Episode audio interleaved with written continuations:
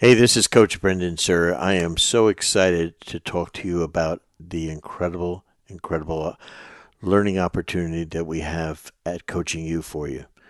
Zach and I, over the last month, have been figuring out what we can do to help coaches that are, you know, all across the country that follow us, that listen to our podcast, that have attended our events, do to take them to another level as a coach.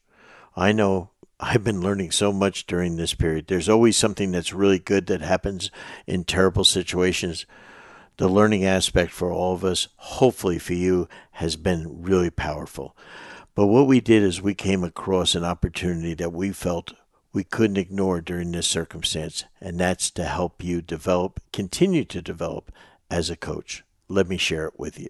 We put together 32 videos that are the best of the best of coaching you. Coaches like Billy Donovan, Doc Rivers, Erik Spoelstra, Mike D'Antoni, Alvin Gentry, you know, Quin Snyder, Jay Bilas, Lenny Akoff, Lawrence Frank, you know, uh, Ettore Messina, Stan Van Gundy, uh, you know, all these people that have just been so influential in the game, in every aspect of the game. 32 videos of the best teaching that we've ever had as well as Jon Gordon giving one of his incredible leadership talks about the power of a positive team. The best of the best content that we've had in our last 12 years at Coaching U. Available today for only $299. As a bonus, we didn't want to stop there. For only $299, we said we're going to give you more. We put together a bundle of eight of the best player development coaches in basketball to share with you a $200 value as a bonus for you purchasing these videos. This bonus includes videos from Gannon Baker, Joe Abunassar, Mike Procopio, Chris Oliver, Chip Engelland, and Mano Watsa from PGC. Additionally, I'm also including my PhD in coaching course, which is really not about basketball as much it really is about the art of coaching. This is all the things that I've learned from Hubie Brown, from Chuck Daly, Lenny Wilkens, all the great coaches I've been around in the NBA and in college. And what I wanted to do is share with you more about the art rather than about X's and O's. This is a $150 value as a bonus when you purchase our 32 set video at 299. We're also going to throw in 10 videos from our two next gen coaches forums from the last two years. Guys like Mike Boynton, Donnie Jones, Cuonzo Martin, Bob Richey, David Patrick, Eric Musselman, Porter Moser, Rob Lanier, Matthew Driscoll, and Larry Shyatt. These 10 videos are a blueprint to your success in coaching.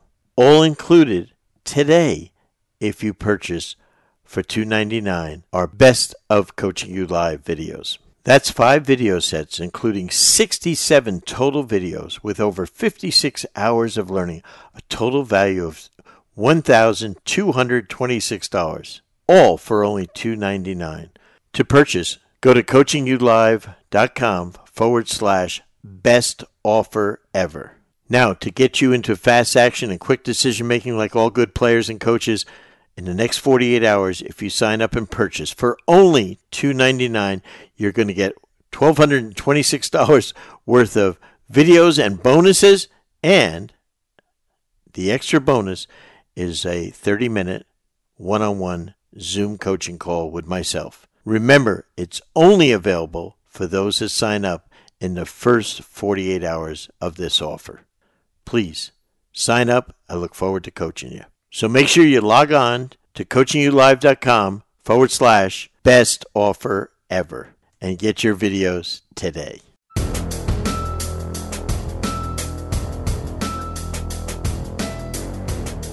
Hey, welcome to another edition of our Coaching U podcast with the coach Brendan Suhr. Today I am taking you to a place you haven't been before with one of the really great talents of breaking down the game. Uh, you know, and all I can say is Coach Nick, Basketball Breakdown, is that person.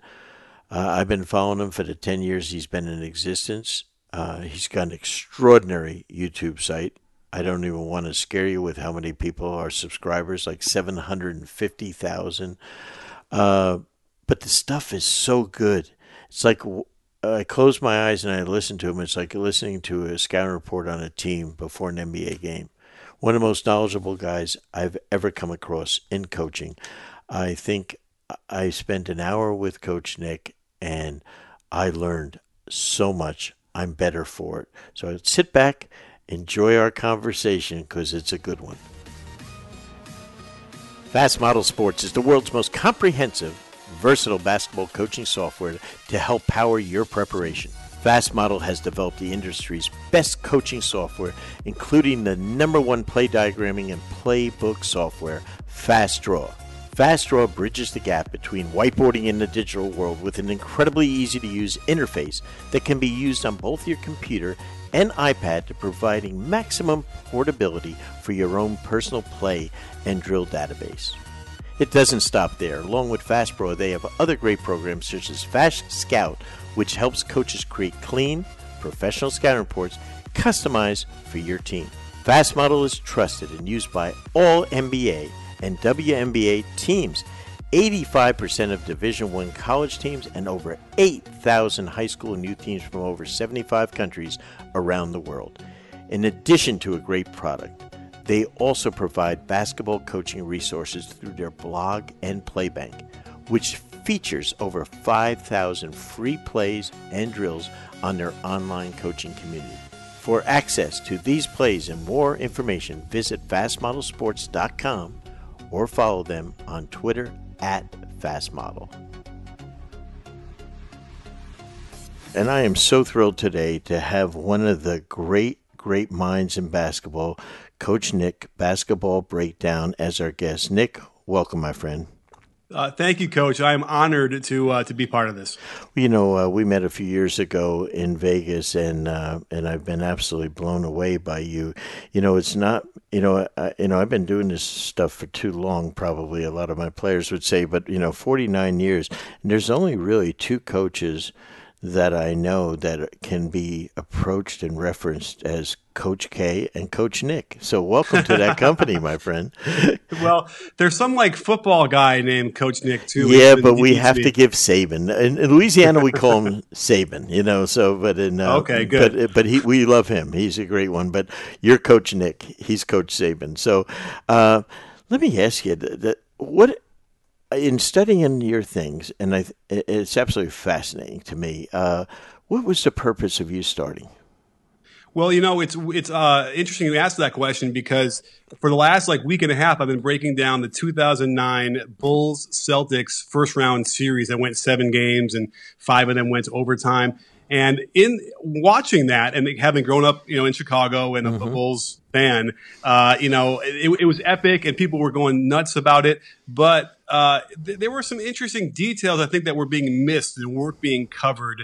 And when I decided to try and do a YouTube channel in 2010 in, the spring, uh, you know, I was trying to figure out what I wanted to do, and that kind of grabbed me. I'm like, you know, that was a good example of where you know more information would have benefited the how you know the, the play. And so out of that uh, series, uh, I decided to create B-ball breakdown to sort of give a little bit more of an insight uh, into what's going on in the court and you know possession by possession uh, versus sort of what you see you saw back then, which was cursory, you know, and understandably so. And um, it kind of it, it took off pretty quick. You know, I was watching it the other day, that exact thing that you put in there, and I, I catch myself and I'm saying, shoot, am I watching something that he did 10 years ago? And, and I'm saying, no, this thing was done two days ago. And, and the breakdown of it was incredible. And uh, a couple of things. Number one, I would do anything to have your voice. It is incredible. It's like a broadcaster's voice. It's fabulous. And the second thing is uh, the, your knowledge of the way you break things down, both on the offensive and defensive ends of the ball, are, are absolutely spot on. You know, where did you develop that? You know, because that's talent. That's pure talent. Where where did you develop that to get that insight to do that?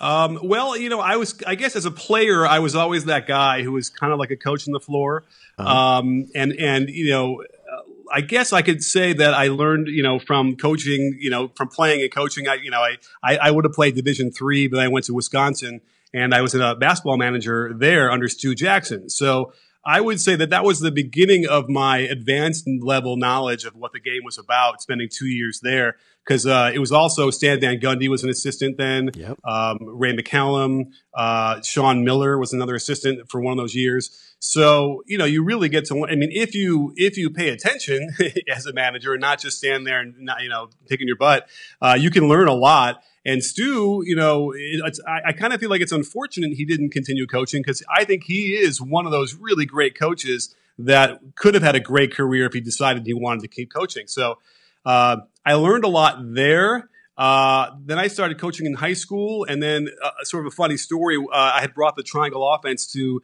I was an assistant varsity coach in LA, and uh, the Lakers were playing in the summer league. This is back, you know, 1999 uh, down in Long Beach. And so I said, hey, let's go find Tex Winter and see if he'll talk to us. and uh, you know, we, we put our we put our coaching shirts on, and I brought a clipboard and I, the pyramid in Long Beach, and you know, we try to look as official as possible. We walked right on the floor. No one even bothered looked at us twice, and we grabbed him by the arm. And next thing you know, I was able to spend a lot of time with him learning about the triangle. And then that kind of brought me into the history of, of, basketball. And I really started studying, you know, the game from the 20s and the 30s and the 40s and just dissecting how the evolution of offense happened. And next thing you know, it's like, you know, you kind of get an understanding of how all these things work, uh, just even based on that. Tex is a dear was a dear friend and a, an incredible teacher. And as we watched The Last Dance, uh, you know, he ne- he really didn't get enough credit in my mind. But uh, one of the things that you know, th- there were so many things that it was how great it was. Ten episodes of just you know we could have all seen twenty. Uh, they could have yeah. done so much more in certain areas, and uh, one of them was, uh, I think it was possibly going into my third year with the Pistons after when we finally lost to them, and our guys were at the point with the Pistons where we were getting very bored. Uh, when you've been together for several years and play, we play the same way all the time, our style of play that Chuck Daly had was playoff basketball for all 82 games. You know, that's the way we played. We never made an adjustment in the playoffs, but Chuck could see that we were getting bored, uh, same plays and all that. So about a half, halfway through the season, about January, he he said, uh, "We're going to have some fun. We're going to put it in a triangle." So we have to play the Bulls six times. You know, we play them six, seven in the playoffs. So we're going to really become so good at it. So our guys, we told them what we are doing, and Isiah and Dumars, Laimbeer, they loved it. They thought it was great, and and Rodman was a natural at it. Mm-hmm. And uh, so fast forward to February, mid February of that year, We've been running it for about a month. I'm at the All Star game in Orlando, and all of a sudden, Tex Winter sees me in the lobby, and he says, "Get over here!" Grabs me, and he says, "What the hell are you doing?" I said, "What are you talking about?" And he says, "You're bastardizing the triangle. you are." He, he, I said, and I like, I was happy that he at least noticed on our game tapes that we were, and he says, but you know, just like our team, you know, he says Dumars and Isiah fucking it up just like Scottie and Michael are. you know, oh, wow. I said, "Wow, yeah." But that that was like one of the all time classic behind the scenes thing, and I just said, "Man, that that was fabulous." And I went back and told Isiah and them, and they were so happy that they kind of we got under you know their skin a little. Now Phil probably didn't give a damn, but you know, but Tex right. was pissed, you know, and I I just loved it. But you know what's interesting is that it's such a great team offense, and you know, and you saw it. It's a great but I wonder what what's your feeling, and you've broken it down, I'm sure, many times. What why hasn't it caught on so that other other teams in the NBA run it? Your well, you know, we we've seen other teams try, and by the way, I had seen a, uh, you know, whenever the triangle is run my I have a spidey sense. Like even if I'm not watching very carefully, all of a sudden out of the corner of my eye, I'll see it. Like I can remember watching uh, a, a, Phoenix Suns game from 1972, let's just say on you know NBA Classics, whatever it was, uh-huh. and I wasn't really paying attention, but all of a sudden I was like, wait a minute, that, that was pinch post, and then I'm watching more, and then I had this, I start looking it up, and you realize it was Cotton Fitzsimmons yep. who was Tex's assistant, and yep. he were running the you know the pure triangle back then. So um, you've seen it happen after the Bulls ran it. Uh, you saw Jim Cleamons try in Dallas. We saw yep. um, Kurt Rambis. We saw Danny Ainge in Phoenix. Um, and uh, uh I think that might, there's probably a couple other things. Maybe Thibodeau, well, Thibodeau ran the triangle with Derrick Rose uh, 20% of the time. And someone had even asked him later on if he realized he was, and he had no idea. um, yeah. Because when he was in New York and they were trying to run it with Fisher, I mean, I, am not sure the timeline's right, but something like that, where he was he was kind of eh, he couldn't figure out what was going on, and I, I was trying to tell him on Twitter, I'm like, no, you you ran it, you ran this stuff. So how about that? The reason why, if you look at it and you back up enough, I think the one constant that was on the Bulls and the Lakers was Tex and they did. Yep. The other teams did not have him, and I, I, I, was able to spend hours and hours and hours with him going over footage and really discussing how to teach it, which I think is really the important thing. Um, and you need to have attention to detail. And you, like you said, could you possibly imagine a coach saying that Michael and Scottie were screwing up the triangle yeah. offense? Right? But and, and then Isiah and Joe are too. Yeah. you know, right? You know, and by the way, he I, I, I he might have lumped Scottie with Michael, but like Scottie ran that thing beautifully. You know, I always felt like if the Knicks were looking for an ex player to to coach a triangle, then it, it probably should have been Scottie versus like you know anybody else that, that was going to do it because he knew it so well. But um, he, his stick he was a stickler for details and he had an eye for it. So he could, uh, you know, from 300 feet away, you know, detect, oh, his footwork wasn't right on that pinch post catch when he comes around, that kind of stuff. And uh, if, without that, uh, it's harder to get through. Um, and I think that that's the, the, the key. Now, it does take a while. Even the Lakers, when they ran it the second uh, when uh, they brought Phil in, uh, they had to bring in all your guys, right? Well, they brought in Salley and they brought in. Um, Ed, I'm trying to think of some other. The old Ed, like Horace brought, Grant came back. Yeah, and Edwards came in, and and uh, Edward Buddha. Yeah. yeah. So like they needed to bridge that gap by just bringing in you know these older guys who really weren't even effective then, but could at least give them a, a solidified you know triangle base. Um, and I so I think the Tex is the one you know denominator there that really helped. And um, I, funnily enough, I just did a video on the triangle that the Bulls ran, and I had for years been saying I would never run that again. I ran in high school as a pure triangle, uh, you know, in the early, you know, in the 2010s, mm-hmm. um, about 10, 11, uh, 10 or nine years ago. And so I would never do it again. I feel like there's a couple things doesn't let you attack on the catch. It's a little too slow. But going through it again, I'm starting to realize, you know what? I'm in love with this offense, and I'm realizing that you can, with a couple small tweaks, um, you could it could be extremely viable. And by the way, everybody is running pistol action and pistol action, which is either you know, like I here's what I by the way we can argue this because I consider it either a pin down into a handoff or a handoff into a ball screen. I kind of those are two of the same yeah, for me. You're right. It, okay, and I, by the way, I think that the um, the pin down into handoff pistol is from the triangle offense. It's the secondary action if you don't pass it to the pinch post. Mm-hmm. So everyone's running that. Everyone's running the triangle and they don't even know it. And I think Tex, you know, had that vision even back then to say, hey, this is a great action that had existed already, but he figured out a way to make it into an automatic. So anyway, this is a long-winded answer. I apologize, but I think no. the bottom line is is that um, with a, it needed to be tweaked a little bit. So, for instance, when you threw the ball from the guard to the forward, the guard would run to the corner in front of the forward. Well, you know that takes away the forward's uh, opportunity to attack which back in the day might have been okay because it forces at least one more pass in your offense. But now you got to be have the option to be able to drive and shoot and do things with that. And so it's too slow while you're waiting for the guard to get to the corner. So you eliminate stuff like that. You adjust a little bit of the spacing. Pinch post would now be instead of at the elbow, it would be at the three point line. And um, I'm telling you, can you imagine if Steph and, um, and Kevin Durant ran that action? Mm-hmm. Um, and if, if you don't know what it is, you're listening. It's Steph Curry would throw the ball to Durant near the elbow and follow his pass to the outside. And he could fake it to him. He could hand it off to him. They could do whatever they wanted with the whole side of the court open. Uh, you wouldn't stop that.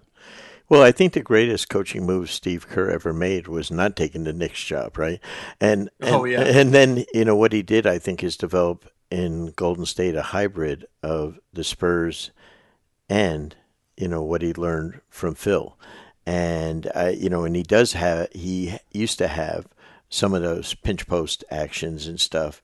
Uh, but you know, I think uh, what he also did was he incorporated Phil's philosophy of you know moving the ball and touching the ball, and I think the the big thing on the Golden State teams for years was when they had over 30 assists, which is absolutely astronomical number.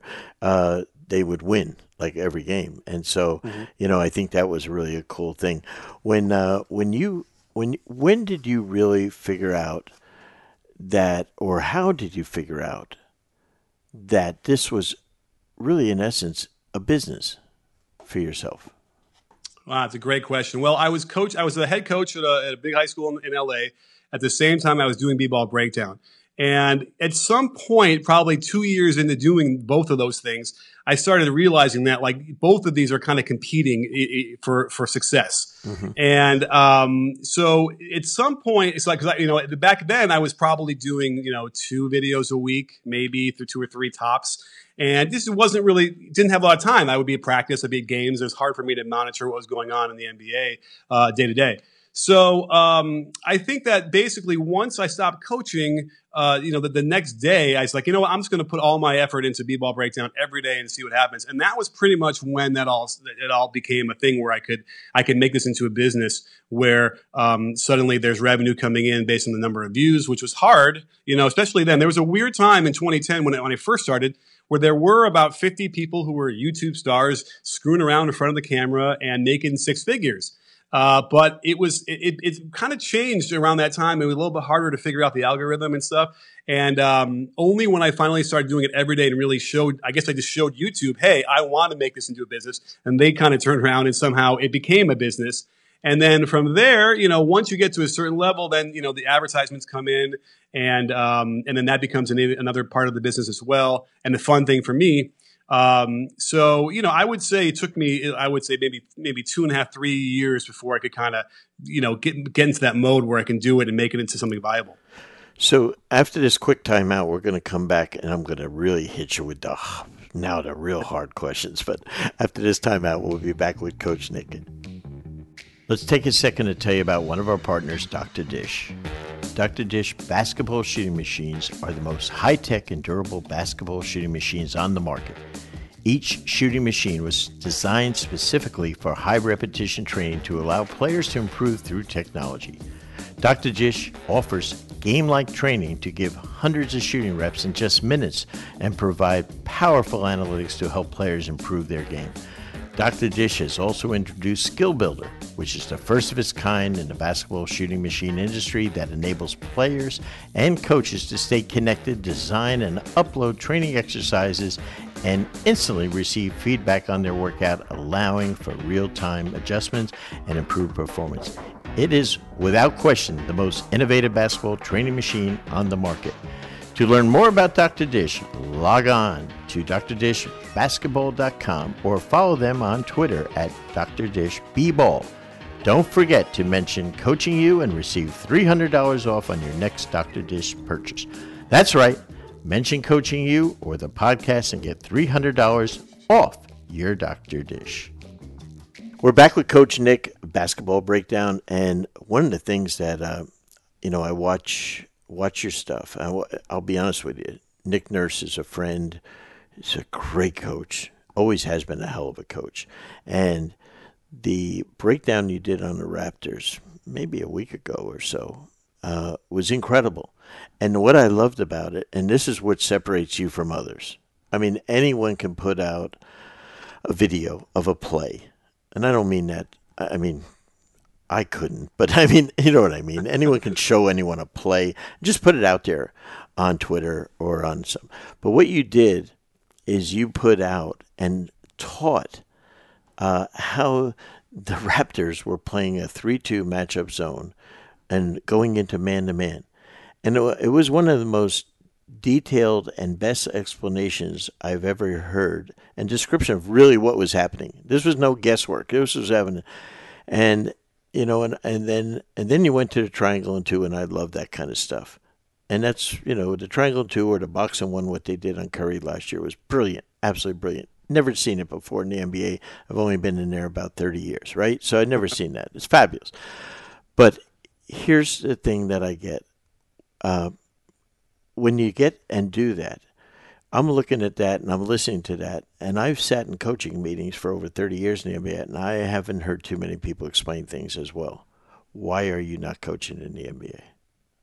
Oh, that's a great question. Okay, well, I, will say this you because you know, be, I was. I could be your agent. You know what I mean? hey, well, here's the thing. Um, so you know, I was a manager And there was a path at that point out of college, Sure. which a lot of my friends or people that I knew did, which was extremely nomadic, right? One of my buddies who became a D1 coach eventually, uh, you know, never was in one place for more than like two or three years at a time. Uh, never really had a family until he was 40. Um, and I, I just feel like I don't know if I could have had that life. I don't know if I wanted to live that life. Now, separately, when I came out of college, I was a, like a film major basically, and I wanted to make films. So I was working on commercials and films for years out of college, and I would uh, I was writing screenplays and I was acting. I was doing a lot of improv and stuff. So I was sort of you know not on that path for a while. And the funny thing was, is I'd, I'd be writing screenplays and I liked doing that, and it was you know I, I had a passion for it. It, was- it was it was something that I could do well. But I would go play pickup and I would come out of those games feeling so much more passionate and just like uh, this fire in me about like how we played and what we were doing, what happened on the court. And I kind of just finally said, well, wonder why am I so passionate about this? I'm not doing anything about it. And so, you know, that's when I kind of got it back into coaching a little bit. I, I mean, I did coach uh, at my old grammar school out of college, Sure. you know, and then I coached my freshman team, my old high school the next year.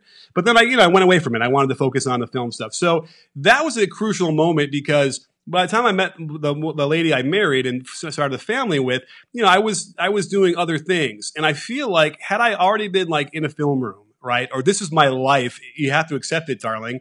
Um, then I probably could have continued that, but to try and do it now, or even if it was when I started B-ball breakdown, which is I, I can't even believe it's been. It's I had my 10 year anniversary from the first one I ever did, which is don't watch it. It's it's really bad, but. Um, um, you know, it, it, like I do, it just, I don't think my life, I don't think I could do it. I mean, I don't, I don't, I feel like I'm gonna, you know, like I should go lay down on the couch and we can talk more about this and you can take notes. But, um, you know, but it's, uh, it, I, it's just I have time to where- do that now. like we have Yeah. time to do that. So, I mean, I don't know how anybody, anybody makes it work. I mean, certainly all the scouts that I know and I meet and they talking about their kind of schedule. I don't know how you keep a family together doing that. And, you know, it, it's got to be the same with being on a bench or whatever. But I dipped my toe a little bit. And I think what I would probably end up liking to do, and I do a little bit now with like a couple players, I work with them a little bit on there. I do deep dive analytics on three point shooting with them. Uh, is is maybe do something like that where like in the off seasons and I'm doing reports and I'm kind of giving them you know from my from my uh, studio just you know my analysis without having to like you know be there. So yeah, it's basically the reason. Now at some point if it gets a little bit later and like my my family life's changed, dynamics change with the kids and all, then you know maybe I would I would you know push a little bit, but uh, you know again it's so out of the box you know to, for someone to hire me with my background uh, for an NBA team. You know what I mean? Like it, it could happen, but it's you know I don't know. It'd be crazy. You better hope I don't become a GM again. Then I'll hire you. I would. You know I- what? If you I want to hire me, I will work for you. I would. work- I would hire I you in a heartbeat. Um, no, and and it- here's the reason, Nick. I, I mean, I mean, I mean this seriously. Is that, uh, you know, the young guys that try to break into coaching, they they immediately, as we both know, want to skip steps. They want to be like you. What took you ten years to bust your ass Right. doing, they want to be you. Like you know, you know, watching one film, and it's a long, hard process. But you've now already you have the incredible competency, you have the knowledge, you have the ability to teach. Because I mean, you know, so much of our teaching is now done through film with players. You know, breaking it down for them and stuff.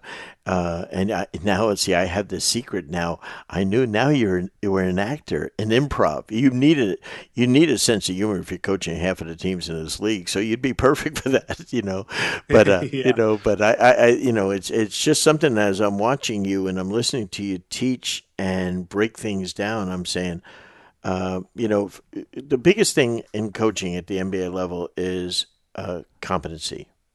You got to know what the hell you're doing, uh, and then the ability to communicate uh, with with the players, and for them to trust you. And I think you have all those. So it's just something that da- dawned to me as I'm watching it, and I saying, uh, you know, you never, it never, never too late, you know, and stuff. And you know, you take a cut and pay and come to the NBA where you make three, four, five hundred thousand plus that per diem. You know, it'd be pretty good. She, my wife always took the salary I got the per diem. It was so. She's a smart lady. yeah, she's Uh, really smart. Yeah. Yeah, no, I, I hear you. I mean, yeah, it, it would be amazing, and uh, it's, it's, you know, listen. Did, did I start to raise my eyebrow when I heard that they were starting a G League team in LA, you know, down the street from me? Um, yeah, like that's interesting, uh, and that would probably be even more attainable than than even an NBA job. Um, so you know that would be something interesting. But nonetheless, uh, yeah. And, and, by the way, the funny thing about all of that and the way the communication thing is, is that you know I was a teacher too. I, I kind of left that out. So when I was uh, coaching in the high school level in the late '90s, early 2000s, I was also teaching in a big public school. And I got to tell you, uh, that's the equivalent of like, you know how Nick Nurse was in England with yeah. no assistants coaching, yeah. you know, right. they coach out of a paper bag. it's the same thing there. You sure. have to figure out and how to communicate and how to be entertaining and interesting and, uh, and, and all manner of ways of describing things because you have such a wide range of people and, uh, and how they, uh, uh, learn. So that's a really, it was a great way to kind of, you know, learn a different way of how to communicate. And it certainly helps you know, on the basketball court. Nick, how, how tell me this? Uh, you study the NBA all the time, you know, every single day. Uh, what do you think some of the in our modern day of the last two three years, and the game has significantly changed the style of play, in my opinion, uh, over the last five years. What what when you study it? What are some of the actions that you believe are most effective during today's game? Okay, that's a great question. Um, and you know, it just so happens I actually did a video. I have a library, a premium library that people can order videos from, and one of them is the four must-have actions in your offense. And um, and so I broke it down, and, and it basically based on what I've seen in the NBA. And um, and even though I did it probably a couple years ago, it's, it's still very appropriate now. I mean, the first one we talk about is the low post split and it's what the Warriors do. It's what the Bulls did. Mm-hmm. Um, I'm trying to. I'm looking in my mind's eye right now. It was like was Mark Aguirre getting it, and was was Dumars and and, uh, no, and Isiah. We, yeah, no, no we just we just spotted up because we knew Mark would get uh, double teamed, and we just wanted to spot up, and whoever they left, we would swing swing the ball to that open shooter, whether it be Laimbeer, you know, or whoever okay. we get the open shot. But Utah was the team that ran the split. Yeah you know, and yeah. and did it great. Hornacek and Stockton when they fed it to Karl. So, so here's what I love. I have a collection of old, you know, basketball books from the 20s and the 30s and all sorts of things, and they have diagrams in there. And in, in, you can go back to Tex Winter's K State teams in the 60s. They all ran that action. You, you see splits all over the place. The original uh, Celtics from the 60s Sorry, they're not the original. The original Celtics with uh, Nat Holman. yeah. Uh, you know what? They probably might have done it too because they had the, the, pivot play with you know Dutch Dehnert and, and then Holman coming around. I bet you they had a split something like that. So what I love about that is that the, the, from the origins of the game, you can still run these actions. And what's better about it now is that our skill level is so much better that they can actually make these actions even more lethal than they were. But the base uh, idea had always been there. So that's a big one I think every team would need. And listen, the primary reason is because it's not for post ups, it's for threes, right? Yep. The best three point shots are when the pass comes out from the post because the, the, the, the defense has turned their head. Uh, the pass is now coming from the basket area, so the shooter is already aligned to the hoop better. Um, so I feel like when we keep talking about the post up being dead, uh, you know, Tex Winter certainly understood that the post up was a great way to get penetration without having to dribble a ball through everybody and um, and and not necessarily to shoot it. So that one was a, a really big one uh, that I think is important. And then conceptually, what I think every at every level offenses need to have, however you want to get it, is the opportunity for players to be running into a catch. So they need to be able to have 15 feet of space where they're sprinting to get open, and then when they catch it, they can attack right on the catch. And that could be a pin down. It's probably usually maybe like a handoff uh, or pinch post action. Um, so those are the kind of things I see. So that I can I can advise like this is what you want to get without having to tell you, hey, this is the offense you must run. But uh, it could be more creative where I can say, listen, you you have your offense. I'm sure you can figure out how you can get your players enough catches like that and make it really hard on the defense. I love it. What about some of the contenders now? We we, we don't know what the heck's going to happen this season. Uh, I, I my heart of hearts believes we will play uh, to some degree. Uh, I, am leaning to playoffs only, possibly, mm-hmm. but there might be more. But of the best teams, what's your feelings about, um, you know, both East and West? What, what, are, what are your predictions on that? You know, you know, I, I had said at the beginning of the year that the Clippers were still the team to beat. And um, I, I, nothing has really changed my mind, even though the Lakers hammered them the last time they played. I had yeah. this big video all set to go about why the why the Clippers were the you know going to be the, the, the eventual champions, and then they lost to I think they lost to Milwaukee and then the Lakers. Maybe in my mind, listen, we're so knee deep in this time, my mind is mush. But I think that was what happened, and so I didn't do the video. But if you stack up the Lakers, those are the top two teams in the West without question. Those are the, one of those teams is going to get to the finals. And if you have to imagine, and you would know this really well from the Pistons, is that depth is so important, and you're playing in the playoffs even now. And once you get beyond the you know top three or four players for the Lakers, then it's like the Clippers are so much better from four to eight or nine that um, I just can't believe they wouldn't they wouldn't be able to win four games in a you know in ten days against the Lakers. Yeah, Lawrence Frank and his staff uh, have put together they didn't take any chances. They went and got 15 guys, you know. Yeah. And uh, Doc, who was one of my former players with the Hawks, uh, who I love to death, uh, that, you know, you, when you have Doc Rivers as your coach, you don't worry about him being able to manage players and personalities. right. You know, he's just amazing like that. Uh, I I really agree with you. I think uh, Denver's a good team, but I, you know, and they have a nice squad, but I think it might be a different deal when they come to those two teams out west, in my opinion. How about on the east side, which is like the stepchild of the West this year? Yes. Now, obviously, the Bucks are putting up such historical numbers that it's like you pretty much yeah. could, you know, pencil them into the finals. But I got to tell you, uh, you know, Coach Nurse, it, it, what he is able to do, if I and, and the Budenholzer is also good but if I had to choose between you know those two guys and who would, who would be able to out adjust the other, I'm going with Nurse all day on that one, and that actually might be uh, the deciding factor in that one. Even though the Bucks do have such an enormous uh, advantage with Giannis, it's funny because the Bucks do some like I'm a really big no middle defense guy. I mean, I sure. I had learned that um, here's what's really a funny story. I learned it with Stu at, at Wisconsin, no yep. middle, and we we would you know close out with uh, our uh, foot high so that we they you know literally wouldn't let him go into the middle. Um, and at some point, I ran into Stan Van Gundy when he was with the Pistons, and he told me that they don't do that anymore. and I was like, it just shattered my whole you know existence of coaching, and you know, on my feet because I had built up, you know, and I and, and by the way, I, I found enough good coaches that still believe in no middle that I'm I'm still believing in it. But the thing with the Bucks is they don't really do that. They help one pass away and they allow middle penetration. It could because they're trying to stop the threes on the on the, wing, on the uh, uh, up top and on the wings at all uh, at all costs. So they do things that are kind of violating of what I would say you can do uh, as a defense uh, uh, by as a team defense. And so, and yet, listen, they're number one, I would imagine, or they're really high as defensive rating. So, I, like, who am I to, to criticize sure. that? But it, my spidey sense always rings when I see them do that, and they the other team generates good shots from it. And it, it would worry me not in a first round series, not even the second round, but in like a conference finals, I would be worried again, you know, in a seven game series, knowing that that's how they're going to defend.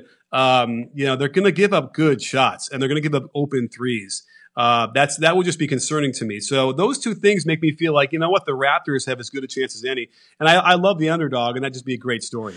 It's hard to win with two stars only, and they really have one one and three quarter stars. I don't think Middleton's a. I know he's an all star and stuff, but mm-hmm. you know when you see what they have you know, with the Clippers.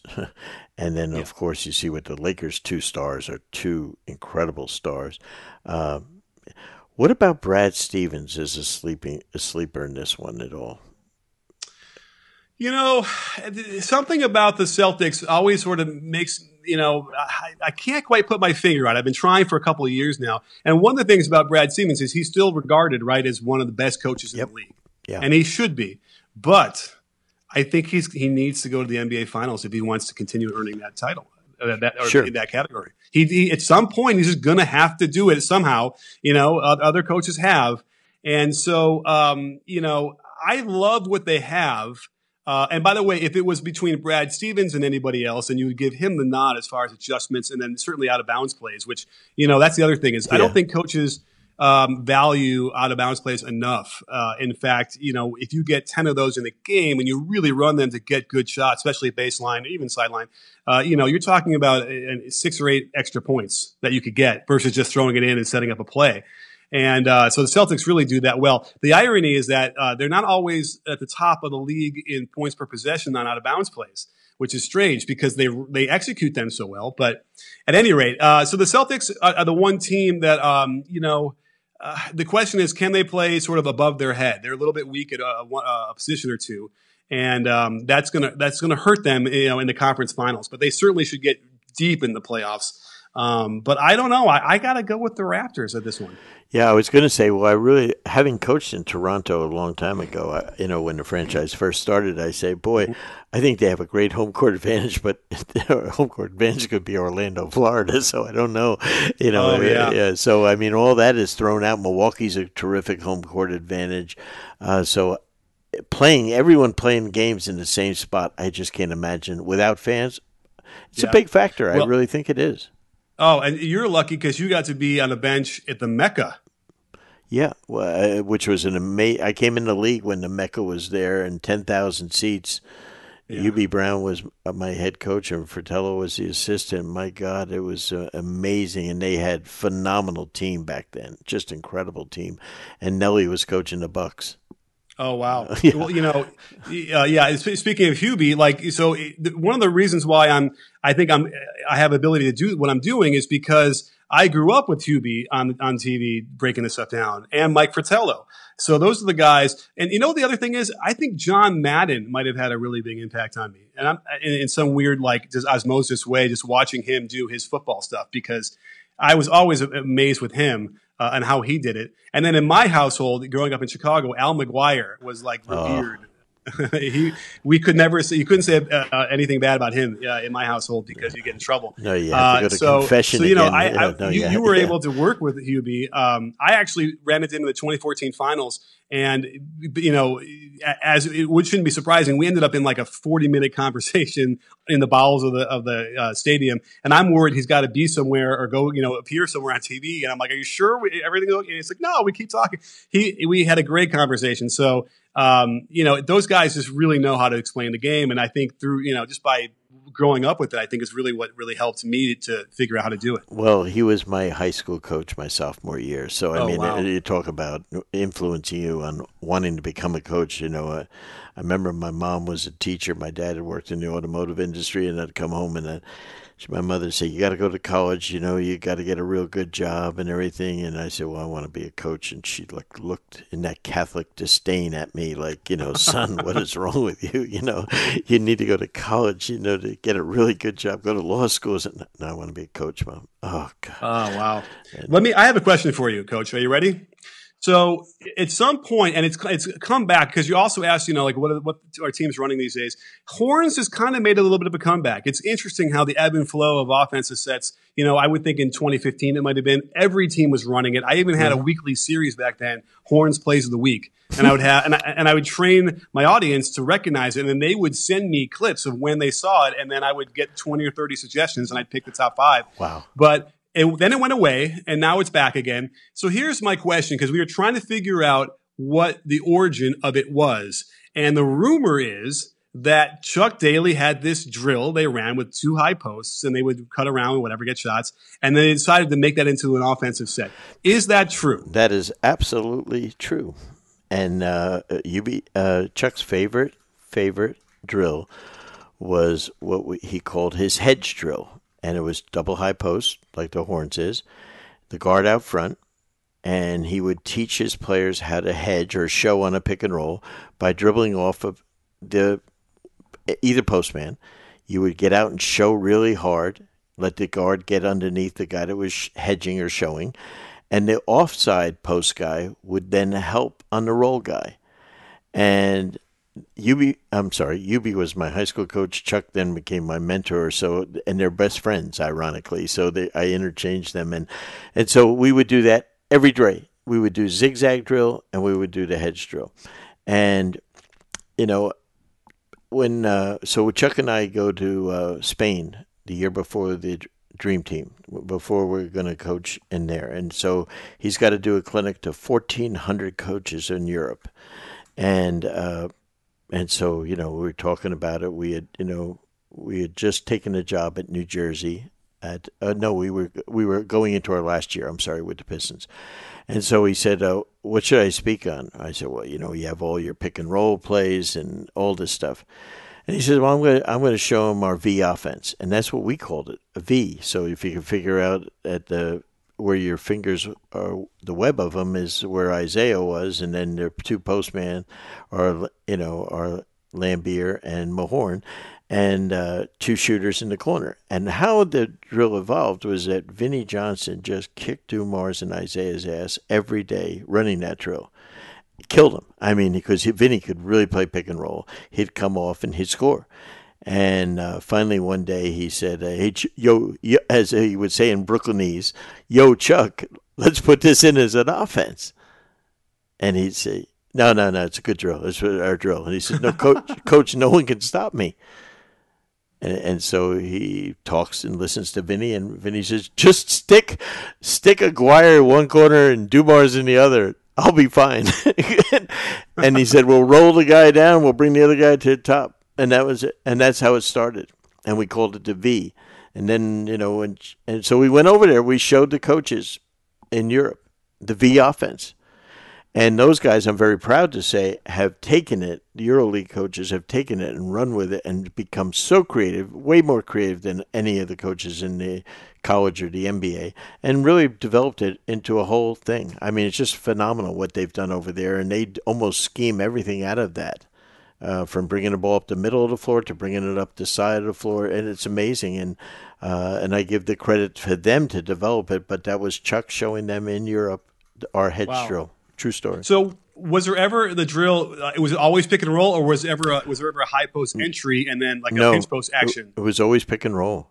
Okay. Yeah, because Vinnie, uh, Vinnie, was not passing that ball. He was not going to pass right. it. He, but by the way, if can you imagine if he passed it to uh, Laimbeer and then came back around and Laimbeer could you know set a screen for him there and he could just catch it and shoot it? Oh no, yeah, it's, it's, pinch post all over.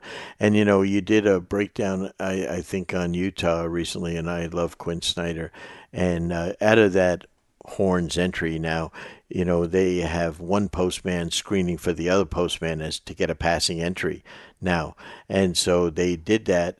They hit him. They ran the guard around, or they can, you know, and uh, you know the stuff that you can get off of that is absolutely incredible. Uh, so uh, you know, I think those are the things that you can add to it. And people have added flex offenses off it when you pass, yeah. all kinds of stuff. And and and I think it's fabulous what's been done. But that is yeah. a true story that you heard. Wow. All right. That's great. Because, you know, we're starting to pull this all apart. We ice defense, which is what I would also think everyone should play now because the ball handling is so damn good at every level now. Sure. Uh, you know, dropping the big. Uh, you know, th- supposedly I had seen it, the Bulls do it in the 90s. And I went up to Pippen and I said, hey, there's a rumor that like you guys invented it by accident. Like one day you did it and then it kind of worked. And like we said, you know, we should do that more. And Scottie took one look at me. He goes, it wasn't by accident. I was like, oh, okay. So I get, and it probably was against you guys. And maybe that was what it was uh, because it was so hard to defend. Which it could be another question I have for you: the bad boys and how you relished that that uh, moniker and and played so physical. The irony for me is that you guys were so skilled offensively that I don't even know if you needed to be that physical to be so good. You know what I mean? Yeah. You had everything you needed offensively to outscore everybody anyway. Yeah. And uh, yeah. Yeah. So the Bad Boys was nothing that you know Chuck thought up of. Uh, we did not teach physical play. We did not teach to be dirty. I can honestly tell you, uh, that was all internal. That was all players leading players, and what they wanted to do was Laimbeer and Isiah were committed to that if we're going to win, we're not the most talented team in the whole league. Um, you know, they felt, you know, Boston and Cleveland became very talented, and of course, out west the Lakers were, that we had to be mentally, mentally tougher than the people we were playing against to be able to go into their building and win, and also to be physically tough to play. De- and so, uh, to be honest with you, Nick, what Chuck did is he only emphasized two things. He emphasized defense and rebounding. He never talked about offense, and he ran the great stuff but he only talked about those two things. And so, in playing good defense, you have to be physical, but not to be dirty, but just physical. And uh, we, and then as we got into playoff series, you know, like five years in a row, they played in the conference finals. They just developed a thing where basically you just didn't let the other team in the playoffs get a layup. You know, kind of that was a mantra, so to speak, and that you know can become physical, so to speak.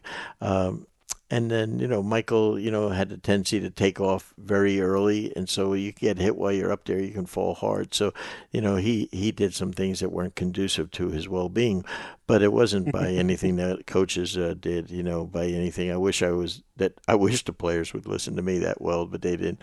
Uh, but you know, but the mentality that was all them and i think they they believed that they could walk in anywhere and win because they were mentally stronger than their opponent and the bulls finally won when they became mentally and physically as tough as us Right. Yeah. Now the, the league has changed, and I think the style of play across the board has changed. Where that kind of whatever, if you want to call it mental toughness, I don't even think is required because you can't beat them. You can't be that physical anymore, right? Like it's a different game. Um, to me, it's like Bill Laimbeer could have been a hero. He could have been one of the first like stretch fives, right? Yes, and been a guy who would, you know, really yeah. cause problems on the offense. He was a great rebounder. Like, you know, earlier in his career, he would average, he'd lead, lead the league or be in the top with a crazy amount of rebounds. So it was almost like, you know, I mean, he, he made a decision because he wasn't always like that in the early part of his career. But I, I think I might want to do even do a video on this and just sort of explain, you know, to me, Isiah Thomas was the pre- predecessor of, uh, of Steph Curry you know, shooting off the dribble, fancy dribbling, you know, cra- crazy passes. Like he did all of that, don't you think? Oh, without doubt. And and Isiah just loves Steph Curry, loves him. Uh, you know, he, he just, you know, uh, there and Steph is, you know, having coached against Dell. You know, Steph is just one of the most beautiful human beings on this earth. But Isiah, and you're a Chicago guy. I mean, Isiah is inch for inch pound for pound the toughest player I've ever coached in the NBA. I mean, physically tough. I mean, you know, six foot, six one, 175 pounds, but will take on anyone anywhere. Steph's not that. He's finesse and all that. That's fine. Doesn't affect your greatness at all. But they're two different style players. But but Steph has a, the highest skill level I've almost ever seen. Uh, you know, but Isiah, you know, as far as handling a ball and being able to score when he needed to, incredible. That shooting ability to Steph's un, un, unmatched. well, here, here's the funny thing: is I was in Chicago Stadium for all those games, and there was no bigger groan than when it swung to Isiah and he was going to shoot it from the outside because we knew it was going in. It yeah. was open, right? Yeah. And you know these kids today look at they go look at his you know his stats and they say, oh, he shot you know thirty percent from three. He wasn't a good three point shooter. And I can guarantee you half of the shots were from the backcourt probably right at the buzzer yeah. when the you know and the other half were you know just you know, not, you know not even intentionally like setting up a play to get a three. All i can tell you and you please back me up this guy his shooting form was beautiful and he was a knockdown shooter lights out from any, you know anywhere in front of the three point line. I don't think it would have been this it would not have been a stretch to, to had it been an emphasis he would have been easily been able to shoot you know 40% from three. Yeah you know he uh, he broke his hand before uh, in april when we were playing the Bulls in Chicago Stadium when he punched Bill Cartwright in the head. He, that was not a very smart thing to do. He, and he broke his hand, and he played the entire last two weeks of regular season and 17 games in the playoffs with a broken hand.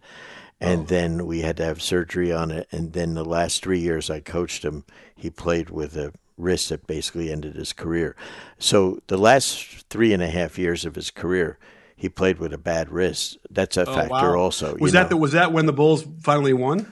Uh, yeah, the, the last uh, two years uh, when Isiah, well, actually the last three years of his career, uh, his wrist was totally shot, and then including that year, uh, and then.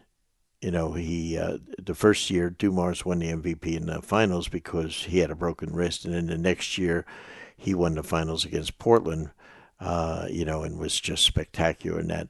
But there, there's there's no better guy as far as taking over a game. And you know, the biggest thing that Chuck ever did with Isiah was convince him to not try to lead the league in scoring. You know, he was mm-hmm. capable of getting 30, 35 points a game. He was like Michael in that regards. And but to if he could get 17, 18 points a game, we would win. And that was right. that's a hell of a sales job to do to a guy that's good enough to get 25 or 30, you know.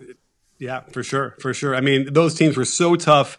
It was, you know, uh, it ruined. Uh, well, actually, the, my memory is the Knicks Bulls were the ones that ruined the Mother's Days because uh, we would we would be so tense watching those games, and they would be yelling at each other at the table afterwards. Um, it ruined, but I feel like we mine. played. yeah, the Bulls the Bulls played the Pistons a little bit later. I feel like there was I don't know if it was Mother's Day crossover, but still, it was just there, I could still have that feeling of dread. Uh, you know, entering the stadium, uh, knowing what was going to happen. Well, it was um, uh, it was always. Uh, we played them in the Eastern Conference Finals uh, three straight years. Memorial Day weekend was usually Game Three you know, mm-hmm. that weekend uh, that we would play. And, uh, you know, it, it, was good for TV, great, for, you know, but not good for family time, as you would say. But, uh, but yeah. you know, there was nothing like those playoff series, to be honest with you, between those two teams, because there was no love, true no love between them. There was no handshaking, kissing after the game, that was for sure. Not sure. like nowadays. and, and, and I don't even know if you know, I know it's nostalgic, and those were those were really tough series, and they were you know all the things you know epic and, and dramatic. But I don't. I wonder if it's if we would say it's better or worse now be, because there's an absence of that complete malice and hate. What What do you think? Oh boy, um, you know, I I think I, you know I I live in today's error. I never try to go back. I don't play the well. We would have beat him if you know. I just think it, I appreciate and I salute the talent of today.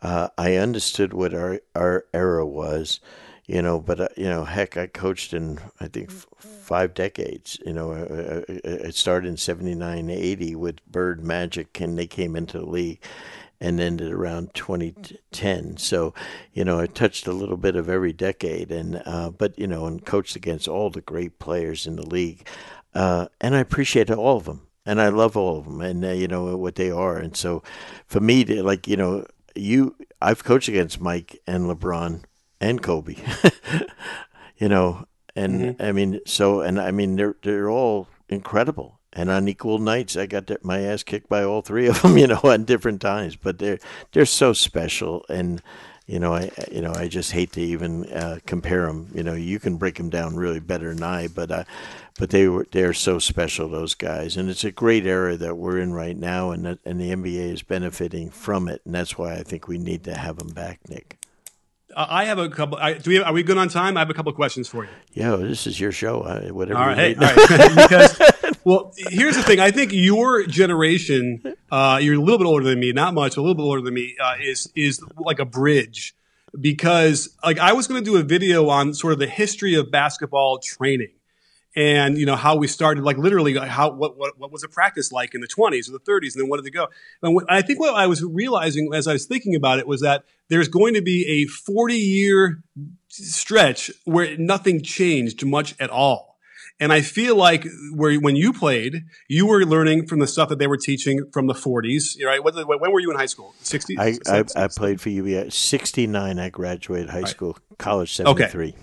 So clearly, you were learning the stuff that your coach had learned when he was in the you know, playing in the forty, whatever. So you have like a, you know a firsthand knowledge of what that was like. Sure. And I kind of feel like because you know now the way I teach shooting and is so radically different than anything I would have learned in the '80s growing up. Right? Sure. It's complete. It's almost the opposite of what they told you to do.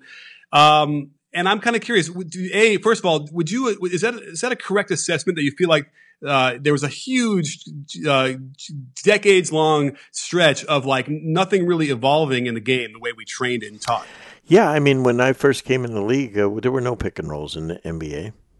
Uh, there yeah. were, you know, when I was with Hubie and Fratello, we were the first team to trap anyone in the post in the NBA in the mid '80s. You know, no one trapped the, anyone. Uh, so you know, then we started trapping pick and rolls. You know, no one had done that. I mean, so the game evolved defensively, but offensively, you know, slow, in my opinion, very very slowly. Uh, but you know, I think the the biggest thing, in my opinion, and you know, my friend and yours, Chris Oliver, and I both are so heavy believers in this, is that the game was taught. We all were coaching, coached, and taught to coach that it's all about drills. It's all about drills. We got to do drills. Got to do drills. And I am, for a guy that's been coaching so long, I am totally the opposite of that. I am. I don't want to see too many drills, except you know, in off-season workouts and in pre-practice stuff. I want to see five-on-five play, teach kids how to play, and that's where I think uh, that's the biggest evolution I think in the game. And the, and the NBA is, we've always been. College coaches have told me, and I, I believe this. We've always been five years ahead of the college game as far as the game. Uh, pro football and college football very very close, very close, but they, they but there's a huge difference in the coaching styles and levels from NBA to college coaches. And I think, you know, and that's not to piss off my friends. I love them, but, you know, it's just they're far more advanced. And the reason I say that is it's a job. We do it all year long. We play 100 games a year. We, you know, and so what we do, and you have limited practice time, we don't have any. Our kids don't go to classes so they can work on their game. And so by osmosis, I'm going to become a better I'm going to be, become a better coach than you because I get to do it all the time and you don't. You're recruiting, you're worried about kids' academics and all that crap. I don't. I, I'm a pro coach. I worry about developing players and coaching the, our game. So it's I think that's the biggest development and and and the five on five level. Sure. I mean, that's fascinating to me. I, I, feel like, you know, there's certain things, and I, have maybe you've seen, you know, the fake fundamentals, which uh, my buddy uh, Brian McCormick has written a couple of volumes on. Because uh, growing up, we would learn these things, these fundamentals, right? About how to shoot, sure. how to pivot, how to dribble. And I would watch the NBA guys, and they would not do any of the stuff that they're training us to do over and over again, right? And I just used to assume, well, all right, like Larry Bird gets to dip the ball on his shot. Well, I guess it's because he's six nine, and that's why he's allowed to. And every coach I've had, because I was a good shooter, they're all telling me, "Up, oh, if you want to play D one, you can't dip the ball on the catch." and it's like, you know, Ray Allen had one of the biggest dips of just, anybody. that's why I was laughing. I'm saying, yeah, two or three of the best shooters we've ever yeah, had dip. I, I, I just posted a thing with uh, Steve Kerr. He dipped to his knees, you know, yep. and he was six three, and he needed to get it off as quickly as he could to get, you know, just to get it off before it, got blocked. And uh, and it, that wasn't always the key. And now that we have HD and we can go frame by frame and finally like reverse engineer what we're seeing the guys really do. I mean, I talked to, to some of the best shooters of all time, and some of those guys don't even know what they're doing they will tell you what they were coached, you know, mm-hmm. what they were trained to say, but it ain't what they're doing. And so it's um, it's just a fascinating moment in our uh, existence where we have things like YouTube and people can now break this stuff down in, in minute detail and explain it. Um, where I mean, listen, it, it, I don't know if you ever saw the Star Trek movie where they come back to get the whales in San Francisco. And uh, anyway, Chekov is in the operating table, and they're going to drill a hole in his head because he hurt his head. And then Bones comes in there and looks at this, thinking it's it's like the middle the, the mid ages the Middle Ages with uh, leeches and stuff. And he waves his little wand and fixes everybody. That's how I feel when I walk into a gym and I still see guys, you know, running suicides or doing cone drills up, you know, forty five degree angles with dribbling yeah. stuff. It just it boggles my mind and and uh, and we've learned so much now that it's exciting because what all that means is that we're going to have so much better players as these eight or nine year olds learn these new techniques. When they're 18, they're going to be so far ahead. Well, athletically, they sure will. That's that's for sure. And as long as we have good coaching at the younger levels, that's my only concern, from youth to high school, because the high school coach, which was that was my hero, right? In high school, my high school coach was my hero, and he was such an integral part of your life. And and I had three great ones, and and now because of AAU ball, you know, there was no AAU basketball when I, we went to summer camps, you know, right? And and that which was all instruction, summer camp. So that's my only concern: are they getting taught the right way at that age? Uh, are they do they have better athleticism? Not even close, my opinion. Not even close. Phen- phenomenal nowadays. The kids are incredible athletes, but the guys, the really great ones back before Isiah's and them, they had a they had a brain on them. That's but that's what the special guys now have. They're really smart. They're really smart guys. You know. Hey Nick, this is unbelievable. If people, some of our listeners uh, from anywhere in the world, want to get in touch or follow you uh, t- tell me how they can do that. Well, you know, the the first place you want to go is in my YouTube channel, which uh, is where all the videos are. That's the home base. And, uh, you know, I try and respond to as many comments as I can for each video. And then certainly on Twitter, I'm there all day, every day. And during the games, when we have games, I'm, I'm sharing uh, quick video clips and, and, analysis there. And I generally respond to every tweet I get. Someone responds to me as much as I can. So that's another place. It's all B-ball breakdown on YouTube and B-ball breakdown on Twitter. It's on Facebook. It's on Instagram, which by the way, if you're a coach, would be a great follow because we're doing a lot more on court stuff and a lot more X's and O's things there to try and cultivate more of that community on Instagram. So, uh, you know, it's kind of all over the place and, uh, and I'm, I'm easily found. Well, I'll tell you what, any of our listeners, whatever level you're coaching at, high school, college, or pro, follow my friend coach nick and i'll tell you what you'll become a better coach. And don't use an excuse that we don't have time. We have time right now to get better and i encourage you all to do that. Nick this has been a thrill. Thank you so much. I learned a ton from you and i, I learn a ton every time i go on your site. Thank you my friend. Well thank you so much. I know you enjoyed that but can't be more than i did. It was absolutely spectacular. Uh, you know, Coach Nick is one of the real, real amazing humans that we have in our game today. Uh, at any level, you you can learn this game from him. Please take advantage of it. Go on his YouTube channel, his Instagram. If you're a high school, college coach, and watch him on the court teaching, and uh, and if you just want to be entertained by knowledge and someone that really knows what he's doing, go on to his uh, Twitter site at Basketball Breakdown, B Ball Breakdown. Okay. I think you really enjoy it. I know I did. I can't wait till the next time I have him on. Hopefully, when the NBA comes back in, I want to talk to him again. So until next week, this is the coach, Brendan Suhr.